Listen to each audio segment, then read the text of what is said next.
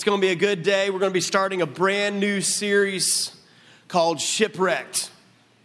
Now, a few weeks ago, uh, I talked about this story that Jesus told in the Bible about two different guys went to go build a house. And one guy he started scoping it out and he found a great place to build a house. He found a solid foundation, a solid rock to build a house upon. And so he went and he built his house. And then there was this other guy who he really wanted to be close to the beach. And I know how you beach people are. You just want to be as close to the beach as possible. And so he just went out on the sand and he built his house right there on the sand so he could see all the sunsets. And he had his house out there. And then the storm came. And we know the story. The storm came. And in Matthew chapter 7, verse 27, says the rain fell, the floods came, and the winds blew and beat against that house. We're talking about the house on the sand, and it fell, and great was the fall of it. Now, everything about these two people or these two stories is different. their approach is different. Their location is different. Their attitude is different. Their obedience is different. The, the Bible implies in, basically that one was following God and one wasn't, and that's the picture we're seeing there. So everything was different about these two guys and these two houses. But there was one constant, and that was the storm. The storm hit both houses. Do you realize that you can be doing everything right and still have a storm hit your house? You can be doing all the stuff. You can even build your house on the rock, and there, a storm can still hit your house. And so today, what we're going to be doing is we're going to be answering this question or look at this question What do you do when the storm comes? What do you do when the storm comes? Because we, when the storm comes, we tend to hit a low point, if we're just honest. How many of you guys ever hit a low point before in your life? For me, a lot of times I discover my low points end up being house remodels. Is anybody going through one of those right now? Anybody? House remodel?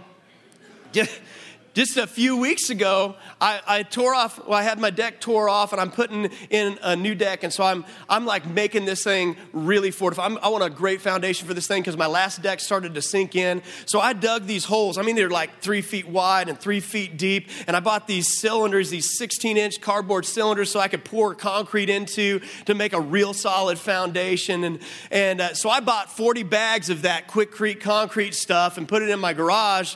Well, I've never mixed concrete before. I don't know what I'm doing. So what do you do? How many guys, what do you do now? We, we used to have like grandparents or something that would tell us how to do it. Now we have YouTube, right? So I go to YouTube and I start looking at this and it's like, well, you got to rent one of those concrete rental thing, you know, mixer things. So I went to Home Depot and rented one of those concrete mix things. Again, I don't know what I'm doing. So I pull that thing out there. So I've got over 3,000 pounds worth of concrete that I've got to move from my garage to the mixer. And it was a hot day, and I've never done this, and I'm by myself, and, and, it's, and I've just got to get the job done. And so I, I start mixing it. Everything's going good. It all looks like it should. I fill up the first cylinder. So not only do I have to move 3,000 pounds of concrete to the back, I have to shovel 3,000 pounds of concrete out of the mixer into these holes. And, and so I got the first one done. I'm so proud of myself. But somewhere during the way, uh, it was hot and I happened to be dehydrated. My thumb like just locks up. And I'm like, oh, crud, I still have to carry like 2,000 pounds worth to come back. I'm like, I'm to do it, okay? I'm just to keep doing it because I, the concrete can't dry, right? It can't, it's still going. And so I go back and I'm still carrying these bags and I'm doing this stuff. Then my finger locks up too. I'm like, no, okay, this is, so I run around the house. I start drinking pickle juice. I start drinking water and, get back around and I get to the second pier, and all of a sudden, the con- I didn't know anything about this, but the concrete was wet enough that it leaked through these cheap, uh, these cheap things and it exploded like a water balloon. And all the concrete just went down, and I'm like, what do I do now? You know? But I've got to keep going because the concrete's going to dry. And so I'm like, whatever, we're going to the next hole and we're going to just keep going. Then pretty soon my arm locks up because I'm so dehydrated. So I had to go back again. Eventually I get the job done. I find I finally come to this conclusion that Home Depot rents out those concrete mixing machines just to find out who the local idiots are who want to mix their own concrete. And they're like, hey, Frank, we got another one. Look at this guy, you know? I'm like, I'm the guy, okay? So if you've never done that before, don't. Just avoid it. It's But I wanted a strong foundation, but, but the concrete just put me to a low point. And that kind of happens when I go sometimes to things that I don't know what I'm doing. And, and I bought a fixer upper years ago, and, and we bought the house as is. And how many guys know when you buy the house as is, there's some is in that? there is. And we found out some of the is as we turned on the water because we found out quickly that every pipe in the place had frozen and burst at some point because it had been sitting for two years.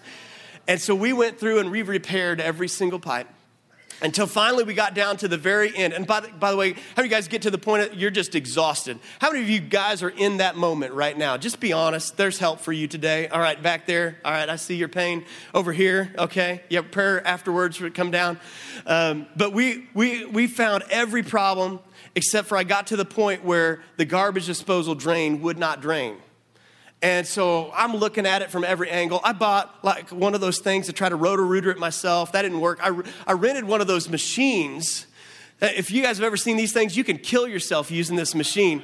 I tried that thing, it didn't work. So I called my friend Bob Newell over here, and some of you guys know Bob, and I said, Bob, come over and help me look at this. And so we finally came to the conclusion that we couldn't get this thing unclogged, that we're gonna have to tear off the ceiling from below and we're gonna have to cut the pipe in the middle and unclog it from the middle. And so I got my sawzall out and I'm we're down there in my basement. I'm sawzalling through this pipe trying to, to get it cut. And, and just about the time I cut through it, I had this thought. I wonder what's in this pipe. and instantly I found out what was in the pipe and it was like sour water. Remember, two years. It's like sour water, all sorts of junk, old meat. Just came all over Bob and me, and we were just sitting there, and we're looking. I'm soaked, and I'm looking at him, and he's covered in old meat, and and uh, I'm looking at him, and I'm like, man, you're such a great friend right now, but but this is the low point, isn't it, Bob? And we were we were there at kind of one of my low points. And, uh, but how many of you guys have had a low point in life a lot more serious than that, right? That's what happens in the storm. You hit this low point, and something happens where you start to lose hope. And we're going to look at a story with the Apostle Paul. He was in a storm. And it's in Acts chapter 27. He was approaching Rome on a ship as a prisoner to go and, and to, to head to Rome. And in Acts chapter 27, verse 14, it says, But soon a tempestuous wind called a northeaster struck down from the land. And what was supposed to be like five or six miles along the coast, it was like this typhoon effect that kind of happened that sent them out to sea about 25 miles off course, and it just kept them at sea. They couldn't fight the current, they couldn't fight the storm. So they were stuck, not just for a day, but they were stuck for days. And in verse 20, it says, When neither sun nor stars appeared for many days, and no small tempest lay on us, all hope of our being saved was at last abandoned. Have you ever been there before? Have you ever been there at a place where it seems like the sun and the stars haven't shined for a long, long time? And you start to lose hope. So, wh- what do you do during that time? And it's easy for us to talk about, oh, yeah, just make it through the storm. Just make it through the storm. It's easy for us to read about Paul in this storm and just kind of imagine it like a little cartoon, you know, and he's in a storm and he makes it through the storm. So, it, and to help us understand the severity of this, I found some ships in storms. So we're just going to watch a couple ships in actual storms just to kind of get a hold of the seriousness of it. And it's it's pretty crazy to watch. So watch these couple ships here.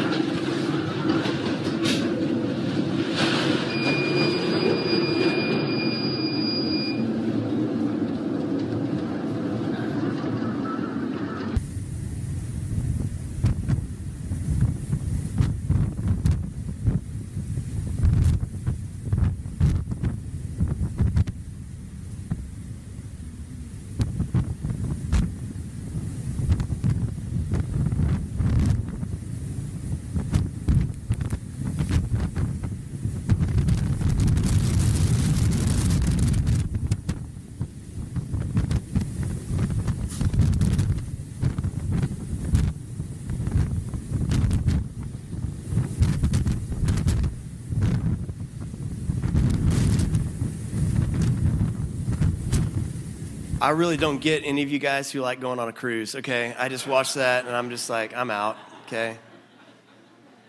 But that Paul had to be going through something something like that. It was serious. So it's easy to talk about having faith and being strong in a storm, but if you're actually on that boat when the storm hits, that's when the real deal happens. And some of you guys right now are on the boat when the storm is hitting. And so it's easy for somebody just to say, and I don't want to make it like a light uh, thing here, what I'm talking about today. It's easy to talk about it, but I believe that what we're going to talk about today is going to help many of you. Because I've, as a pastor, I've been with many people during their most desperate moments. I've been with many people during their most exhausting moments. I've been through the highs and the lows with people. I've been through the, the moments where people have been at their most desperate time, their crisis moments. And here's what I've realized as a pastor and just watching people. When, you're, when you get desperate, you make mistakes. When you get exhausted, you make mistakes. Many times when you're in a crisis moment, you make mistakes. See, Satan loves to use the exhausted moments, the desperate moments, to get us to make mistakes. And so, what I want to talk about today is three mistakes that I believe people make when they find themselves in a storm and what we really need to do about it. And if you don't find yourself in a storm today, you most likely will someday, and so you're going to need this at some point. And the first mistake that I believe that we make during the storm is this. Number one, we listen to the wrong voices. Because when you're in a storm, there's a lot of voices. There's a lot of people telling you how to navigate the storm. There's a lot of information out there. There's a lot of people who will tell you what to do during the storm. There's a lot of, of television shows or talk shows or, or all sorts of things that tell you how to navigate the storm. Acts chapter 27, verse 9, this is before they set out. It said, Since much time had passed and the voyage was now dangerous because even the fast was already over, Paul advises him. He's looking at this trip they're about to make, and he says, Sirs, I perceive that this voyage will be with injury and much loss, not only of the cargo and the ship, but also of our lives. He's given a warning. He's saying, Guys, this is going to be this is not a good idea, okay? First of all, they had a warning from the very beginning to not go on this trip. But the centurion, this is the guy in charge, listen to this, he paid more attention to the pilot and to the owner of the ship than to what Paul said. Now, in this story, Paul is really representing the voice of God. We're going to see multiple times where he gets a literal word from God. So, Paul is representing the voice of God. And it says that, he paid more attention to the pilot and to the owner of the ship than to what Paul said. And because the harbor was not suitable to spend the winter in, the majority decided to set out to sea from there on the chance that somehow they could reach Phoenix, a harbor of Crete facing both southwest and northwest, and spend the winter there. There's lots of voices in the storm. There's lots of people in the storm. There's lots of information in the storm. But can I just tell you, just right out of the gate here, we need, above all the other noise, to listen to the voice of the Holy Spirit in the storm. We have to cut through all of the other voices eh, to get to the voice of the Holy Spirit in the storm because without that, we're going to drift off course. But here's the thing there's a temptation to listen to wrong voices. And one of the wrong voices we listen to, I'm going to give you four of them, but one of the wrong voices we listen to is the, are the so called experts. See, there's a lot of so called experts. The pilot and the captain of the ship were experts at sailing the sea, but they were not experts at following the voice of God. You're going to find a lot of experts in life that tell you about how to parent, how to do your marriage, how to do a career. You're going to find a lot of so called experts that are not experts in hearing the voice of God. And we have to listen to the voice of God above all else. But we're tempted to listen to the so called experts because it makes us comfortable. How many of you guys are like me and when you go to Walmart, you think weird things? I'm like, you can people watch at Walmart all day long, right? And so I went to Walmart a few years ago and I saw this guy who was working at Walmart. I hope he's not here today. Um, probably in the other service, but uh, I was. I saw this guy back in the electronics department, and he was like selling people TVs. And I kind of walked by, and he sounded kind of like he knew what he was talking about. He was talking a bunch of, you know, uh, technical things that, that sounded like he knew what he was talking about. I was like, okay, this guy's the TV guy, you know? He, he sells TVs.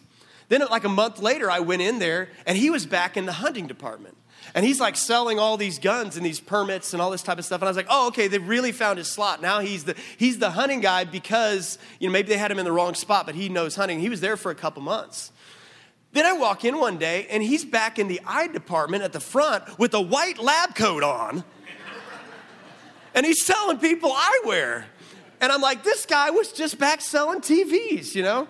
But it's comforting for us to look at the guy in the white lab coat and think he knows what he's talking about, right? Can I just tell you, there's a lot of white lab coats out there? There's a lot of white lab coats out there that look like they know what they're talking about. And so the so called experts, so called experts, uh, there's a lot of them, but you realize that sometimes the so-called experts turn out to be wrong. Voltaire in the 1700s, he was like a, a writer and a, he did a lot of different things. But one of the things he's rumored to have said is, is this. Remember, this is 1700s. He said he made this prediction: hundred years from now, the only place you'll find a Bible is in a museum. And then the Bible Society bought his house after he died and started printing Bibles out of his house. Because sometimes the so called experts turn out to be wrong. And if you just subscribe to the latest philosophy of the day, guess what? That philosophy of the day is going to change tomorrow.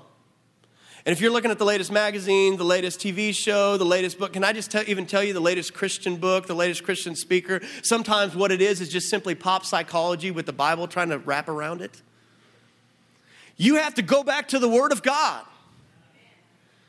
You can't, even the so called experts in the Christian world today, we have to go back to the Word of God. Just because they have an argument doesn't mean they have truth. And we have to go back to the Word of God because there's a lot of so called experts. And if you, you just look at the popular things of the day on how to have a good marriage, you start reading a magazine, start reading the news about how to have a good marriage, how to have a good, good business. I mean, all these things can be helpful at times, but if they're not the Word of God, they can be problematic at times as well. So it's tempting to go to the so called experts. The second voice that we listen to that's wrong many times is the circumstances. How many of you guys have ever listened to the voice of the circumstances? You start looking at the waves and it's like, well, I better do something about these waves, right? And so we start to look around at the circumstances. One of the things that they looked at as they were making their decision is they said the harbor was not suitable to stay. So they had a word from God, from God's man, Paul, and they're like, yeah, but the circumstances say this. The harbor does not look like we can stay here. Has anybody ever made a bad decision based on the circumstances around you? Anybody at all? Okay. Yeah, and many times we make a bad decision based on circumstances because we're pressured into a decision. Have you ever been pressured into a decision and you look at the circumstances, you're like, I've got to make a decision, and you look at the circumstances and you make a wrong decision? Anytime I'm pressured to make a decision like that, for me, the answer is always no. It's like if I don't have a word from God on this decision and I feel pressure, then, then I, I'm out. Because I don't let my life be dictated by the circumstances. The, the, another voice that they listened to that was the wrong voice, it says the majority decided. Do you realize the majority is most likely, most of the time, the majority is wrong? In fact, if you want to have a good plan to live your life, if you are just going to pick a way to live your life, figure out what the crowd is doing, do the opposite, you'll probably turn out okay. Because the majority, many times, is wrong. And they listen to the majority.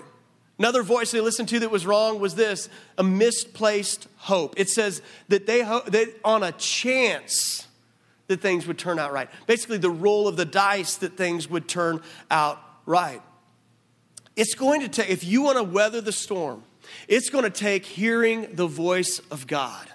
And I, sadly, I think too many of us have lost our appetite, lost our hunger, lost our drive when we get in a storm to cut through all the noise and to hear a word from God to dig into the Word of God, to listen to the voice of God, to listen to the people that God are, is speaking through. We've lost our stomach for that because it's easier to go to the so called experts. It's easier to, to look at, at the circumstances. It's easier to go with the majority. It's easier to roll the dice on the information that's easily available because it's convenient. Do you realize that sometimes hearing the voice of God is not convenient? And I think so many of us, we've lost our appetite, we've lost our hunger to hear the voice of God in the storm. And it's easy to listen to a podcast or read a book, and that's where we get the voice of God from. Listen, those are supplements, but those are not substitutes. You got to get a word from God. You got to cut through all the noise. And, and, and, so they, they had this whole problem here of they rolled out. They got themselves into a storm. You realize the second thing that, that really is a mistake that we make in the storm is we end up losing our hope. Because of all these other things we've just watched, all the storm, all the circumstance, all the low points, we lose our hope.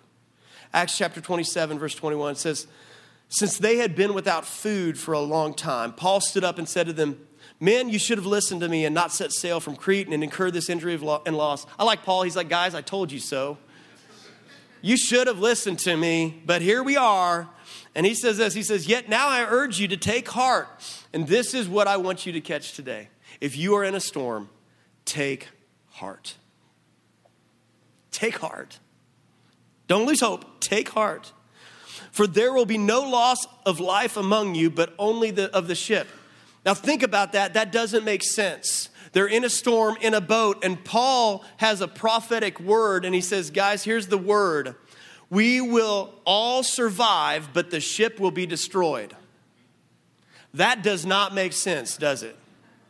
Can I just tell you that sometimes when you're in a storm and you get a word from God, it doesn't always make sense. And you have a choice to make. Are you going to hear and hang on to the word of God? Or are you going to go with circumstances, and majority? Are you going to go with so called experts? Are you going to go with convenience? Are you going to go with chance? Sometimes the word of God does not make sense when you're in a storm, but you have a decision to make. And it says, For this very night, then Paul tells him why. He says, This very night there stood before me an angel of, of the God of whom I belong to and whom I worship. And he said, Do not be afraid, Paul. You must stand before Caesar. And behold, God has granted you all these who sail with you. So take heart, men, for I have faith in God that it will be exactly as I have been told, but we must run aground on some island. And here's what I want somebody to take today take heart. And here, here's what I want you to hear God's purpose can still happen in spite of the storm. Even if you are right now in a storm of your own making, do you realize that God's purposes can still happen in spite of the storm? See, God says, Paul, you're going to Rome either way. I'm going to get you there. And I don't care if there's a storm, if they put you in it, if you put yourself into it, my purposes are still going to happen even in spite of the storm. You may be in the storm right now and looking at it and saying, There's no way. How does this work out? This doesn't even make sense. This may be a word from God that you need to hang on to right now. God's purposes are still going to happen, even in spite of the storm. But I want you to hear this. It's not just about pushing forward in the storm. It's not just about doing the right things in the storm. There's another element that needs to happen in the midst of it. And here's what I want you to hear. So many people get in a storm and they just put their head down. I'm just going to do the right thing. I'm just going to do the right thing. I'm just going to do the right thing. And the atmosphere about them is wrong. Do you realize you can do the right thing and have the wrong atmosphere about you? You can have the wrong attitude, you can have the wrong spirit, you can have. How many of you guys have ever heard this scripture? I'm sure you have. Faith without works is dead. How many of you guys have heard that? Faith without works. In other words, you can say you have faith, but if you don't have anything following that up, most likely there might not have been any faith there. But do you know this? Works without faith is dead? The Bible calls them dead works. What is that saying? It's saying this you can be doing all the right things, but if you don't have faith in the works or with the works, they're dead works. They don't count for anything. There has to be a right atmosphere about us an atmosphere of faith, an atmosphere of hope, an atmosphere of love. And the problem is, too many of us in the storm, we lose our hope. Do you realize that hope leads to faith? If you lose hope, it's hard to have faith. And so, if you want to have, it's not just about getting through the storm, it's about the right atmosphere in the storm. How do you know if you have dead works? Dead works are all about you. It's about how good you look, about how bad you feel. It's about how others don't get what you're going through, about how you're way up here and everybody else is down here, so I'm just going to do the right. Dead works are all about you. And if we if we just all about us, then eventually when you look at you, you're going to lose hope because you realize you can't do it in your own strength. And there comes a day when you, you can't do it on your own. And so I can say it this way the way you do things is as important as what you do. The way you interact with people is as important as who you interact with. Because at the end of the day, when you get to the end of your life, you realize that people won't necessarily remember everything you did, but they will remember the way you were. Your kids won't remember everything you did, but they will remember the atmosphere that you carried about you. Whether you had an atmosphere of hope, an atmosphere of love, an atmosphere of faith. And I think some of us have lost our atmosphere. And so, what I want to do right here in the middle of the message is I want us to receive communion. There's no better place than to come back to the cross and to remember the finished work of Jesus. We're going to have the worship team come back up, and we're just, just going to stop right here and we're going to reset our atmosphere. Because you know that you can have circumstances swirling all around the outside of you, but you realize there can be peace on the inside of you. There can be hope on the inside of you. There can be love on the inside of you. And I believe that this is going to be a moment of an appointment with God for many of you right now. As we come and we remember the blood that was spilled for us, the body that was broken for us. We remember that Jesus died on the cross, He took our place, He took our sin, He took our pain, and He rose from the dead so that we could have life. And He said, It is finished. And every time we go through a storm, He doesn't have to get back on the cross and do it all over again. He already did it. But some of us today need to be reminded that we're in a storm, but we can have peace on the inside. That there may be a storm outside the boat, but we got Jesus in our boat. And so, what I want to do right now, and I just, I believe what's going to happen in this moment is that hope is going to rise up on the inside of us. I believe that many people right now in this moment are going to be injected with joy unspeakable. I believe many people are going to be filled to overflowing with joy. I believe that people are going to have hope rise up on the inside. I believe, even though the circumstances may not change as we sing this song, as we receive communion together, I believe the, the atmosphere on the inside of us can change. And so, what we're going to do is we're going to tend to the inside. We're going to tend to our soul. We're going to tend to our atmosphere, to our attitude, to the faith. And so many of you guys are doing right things, but with the wrong atmosphere. Today, we can let all of that change. We can put faith with our works. So, what we're going to do is we're going to have the ushers begin to come and they're going to pass out communion because we got too many in the building to, to move around. And you're just going to take these elements and some point during this song, just have a little moment with God and receive the elements right there at your seat. And God, we thank you so much for what you're doing in this place. And I just see it just in the spirit, just filling up every single person, just filling up every single person. Lord, let us be filled up to overflowing. Let our hope come back. Let our faith arise in Jesus' name. Amen. All right, grab a seat. We still got one more point, guys. How many guys just already feel pretty encouraged, right?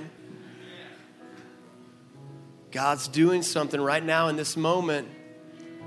I want you to hear this last mistake that I believe many times we make. We're tempted, the band's just going to hang out with us from here on out, but many times we're tempted just to abandon ship. We're tempted just to say, well, forget it. I tried this, I tried that, and now I'm in this storm. It didn't work. We're tempted just to, to leave, to get out, to push back.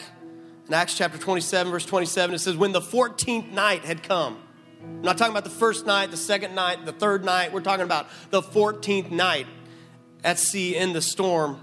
They were being driven across. Let me skip on down. It says, And fearing that we might come on, run on the rocks, they let down four anchors from the stern and they prayed for days to come. Have you ever been there before? You're just praying, just give me some sort of light. And they prayed for day to come. And as the sailors were seeking to escape from the ship and had lowered the ship's boat into the sea under the pretense of laying out anchors from the bow, here's what was going on. Some of the sailors wanted to jump ship. And so they pretended that they were going to go let down the anchors, but they were actually letting out the escape pods, the escape boats and they were getting ready to just go. And Paul said to the centurion and to the soldiers, Unless these men stay in the ship, remember he had a word from God. He hung on to the word from God. He said, Every one of us is going to be saved. He said, Unless these men stay on the ship, you cannot be saved. Then the sol- watch this. Then the soldiers cut away the ropes of the ship's boat and let it go. They cut away their escape. They just cut off the ropes. Can I just tell you, if you're in the storm today, don't abandon ship. Don't pull back from church people. Don't pull back from kingdom activity. Don't pull back from the word of God. Don't pull back from, from what you know is right and true. Don't pull back from what God is, his purpose and his calling is for your life just because you're in a storm, just because it doesn't look like it should. Don't pull back from what you know God has said. Don't pull back. The worst thing you can do in a storm is to pull away from God's people and God's purposes and God's word. The worst thing you can do. And too many of us have a pattern, a default. When we get in trouble, we pull away from God's people. We pull away from the Word of God. We pull away from relationship with God. It's because we don't know who we are. It's because we think that, that we're separated from God anytime there's trouble. No, we're nearer to God when there's trouble. Don't pull away. And instead of abandoning ship, you know what we need to do? We need to cut loose the escape boats, the plan B.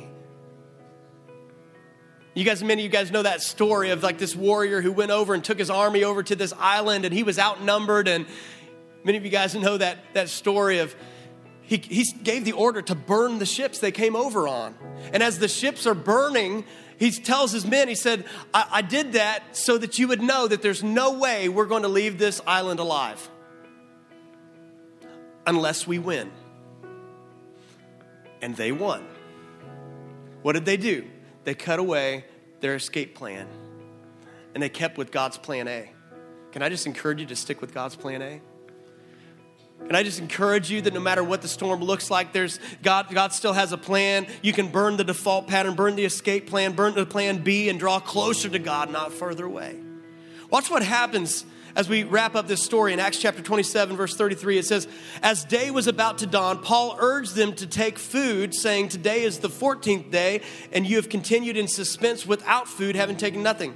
They had held off eating food because they were trying to ration it out, so they hadn't had food for a couple weeks.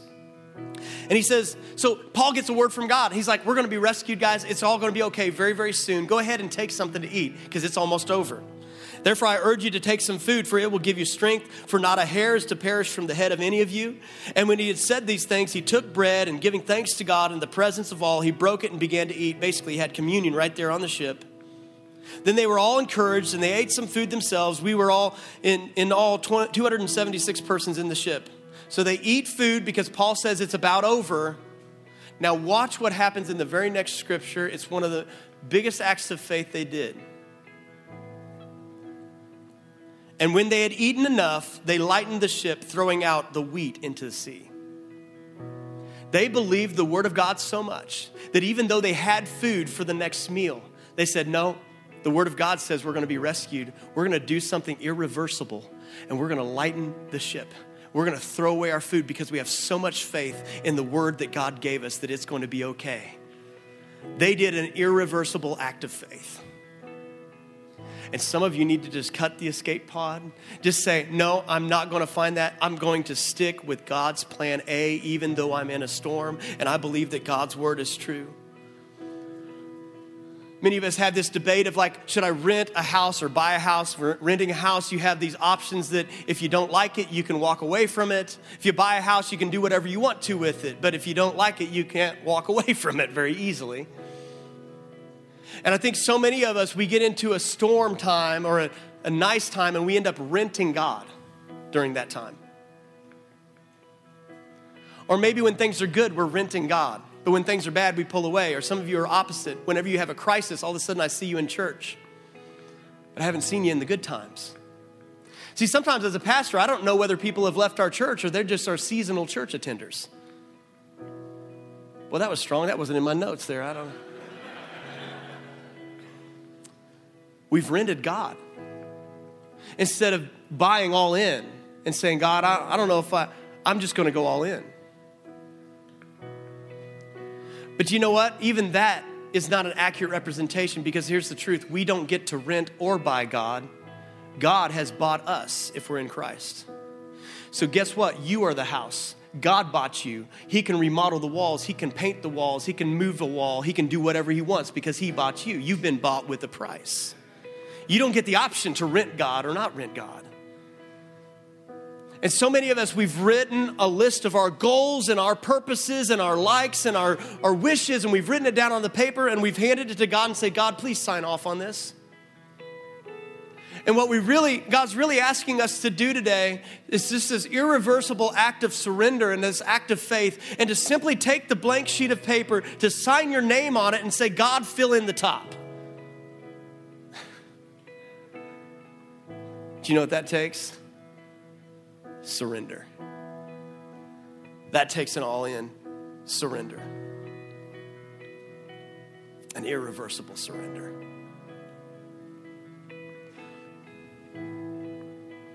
And some of us end up, uh, we run from God, and you're in a storm and you're running from God. But I, can I tell you, God is waiting to be caught. You're running away, but God is waiting to be caught. My, my youngest daughter, she was probably three years old, and we would play hide and seek. How many of you guys know when you're playing hide and seek with a three year old, you win if you want to? And even as an adult, I could find places to hide in my house that she would never find me. But I'm a good dad, at least I think I am. I'm a good dad, and so I didn't do that because I'm with a three year old. And so I would hide in places where I could easily be found. There'd be maybe a mirror, and I would be in the mirror so she could see me as she would come down the hallway and see me in the mirror. And she would walk up, just a little three year old, walk up, and we'd catch eyes in the mirror, and she'd have a big old smile, and she'd jump around the corner. I found you, Daddy. I would hide behind a door where there's a crack in the door, and I'd be looking through, and she'd see me, and she would jump out. I found you, Daddy. You realize God's a loving Father? He's hiding in easy places to find Him. He wants to be caught, He wants to be found. And today, I believe he's, he's here with us today. And all we have to do is just jump around the corner and say, God, here I am. You know what I love about, about my little kids when they're little? They, they have no problem running and just jumping on you, right? Some of you guys just need to do that today with God. Just do that with God. God's a father, He wants to be caught. So, what I want to do is, I'm going to just do something here at the end. I want us to stand up, and I'm going to read, just go ahead and we can stand up right now. And maybe bow your heads and close your eyes, and I'm going to read one of my favorite hymns. And you might even just turn this into your prayer as I read it. Just kind of let, let this just kind of solidify if you're in a storm, and even if you're not. You might just kind of close your eyes and just put yourself in a posture just to, to be deposited into today. And I, I love this hymn. It says this My hope is built on nothing less than Jesus' blood and righteousness. I dare not, dare not trust the sweetest frame, but wholly trust in Jesus' name. On Christ, the solid rock, I stand. All other ground is sinking sand. All other ground is sinking sand. When darkness seems to hide his face, I rest on his unchanging grace. In every high and stormy gale, my anchor holds within the veil. His oath, his covenant, his blood, support me in the whelming flood. When all around my soul gives way, he then is all my hope and stay. When he shall come with trumpet sound, oh, may I then in him be found, dressed in his righteousness alone, faultless to stand before the throne. Jesus, we come to you and we stand upon a rock. We want to build our house upon a rock, not upon the sand. We want you to be our anchor in the storm, not, the, not all those other voices, not all those other temptations, not all those, Lord, we, we're not pulling back, we're running too. And Lord, I just pray for every single person here that may be going through something today. There would be something in them right now that would run to you, knowing that you are the rock that they can stand on. And throughout all the years and all the centuries, and since the beginning of time, you've never changed. And you never will. You've never failed, and you never will. And today we rest in that unchanging grace in Jesus' name. Amen. Let's worship one more time.